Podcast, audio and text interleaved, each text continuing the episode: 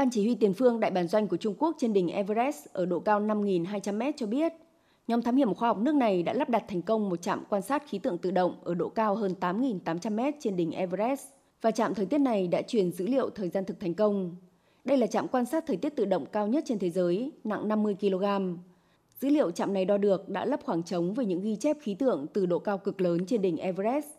Đây cũng là trạm thời tiết cuối cùng được lắp đặt trong hoạt động thám hiểm khoa học đỉnh Everest mang tên Sứ mệnh đỉnh cao của Trung Quốc. Kể từ đầu năm đến nay, các nhóm thám hiểm khoa học nước này đã thiết lập liên tiếp 4 trạm thời tiết tự động ở các độ cao 5.200m, 7.028m, 7.790m và 8.300m.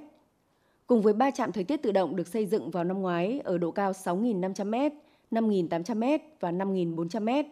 Một hệ thống trạm thời tiết tự động 7 cấp độ từ 5.200m đến 8.300m đã hoàn thành và đi vào vận hành. Trạm thời tiết ở độ cao 8.830m là mảnh ghép cuối cùng của tổ hợp này. Điều này đồng nghĩa với việc hệ thống quan sát khí tượng theo cấp độ trên đỉnh Everest của Trung Quốc đã bước đầu được thiết lập.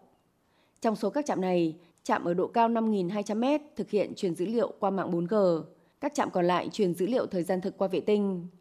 Cao nguyên Thanh Hải Tây Tạng, nơi có đỉnh Everest, được mệnh danh là nóc nhà của thế giới, tháp nước của châu Á và cực thứ ba của trái đất, cũng là hàng rào an ninh sinh thái quan trọng và cơ sở dự trữ tài nguyên chiến lược của Trung Quốc.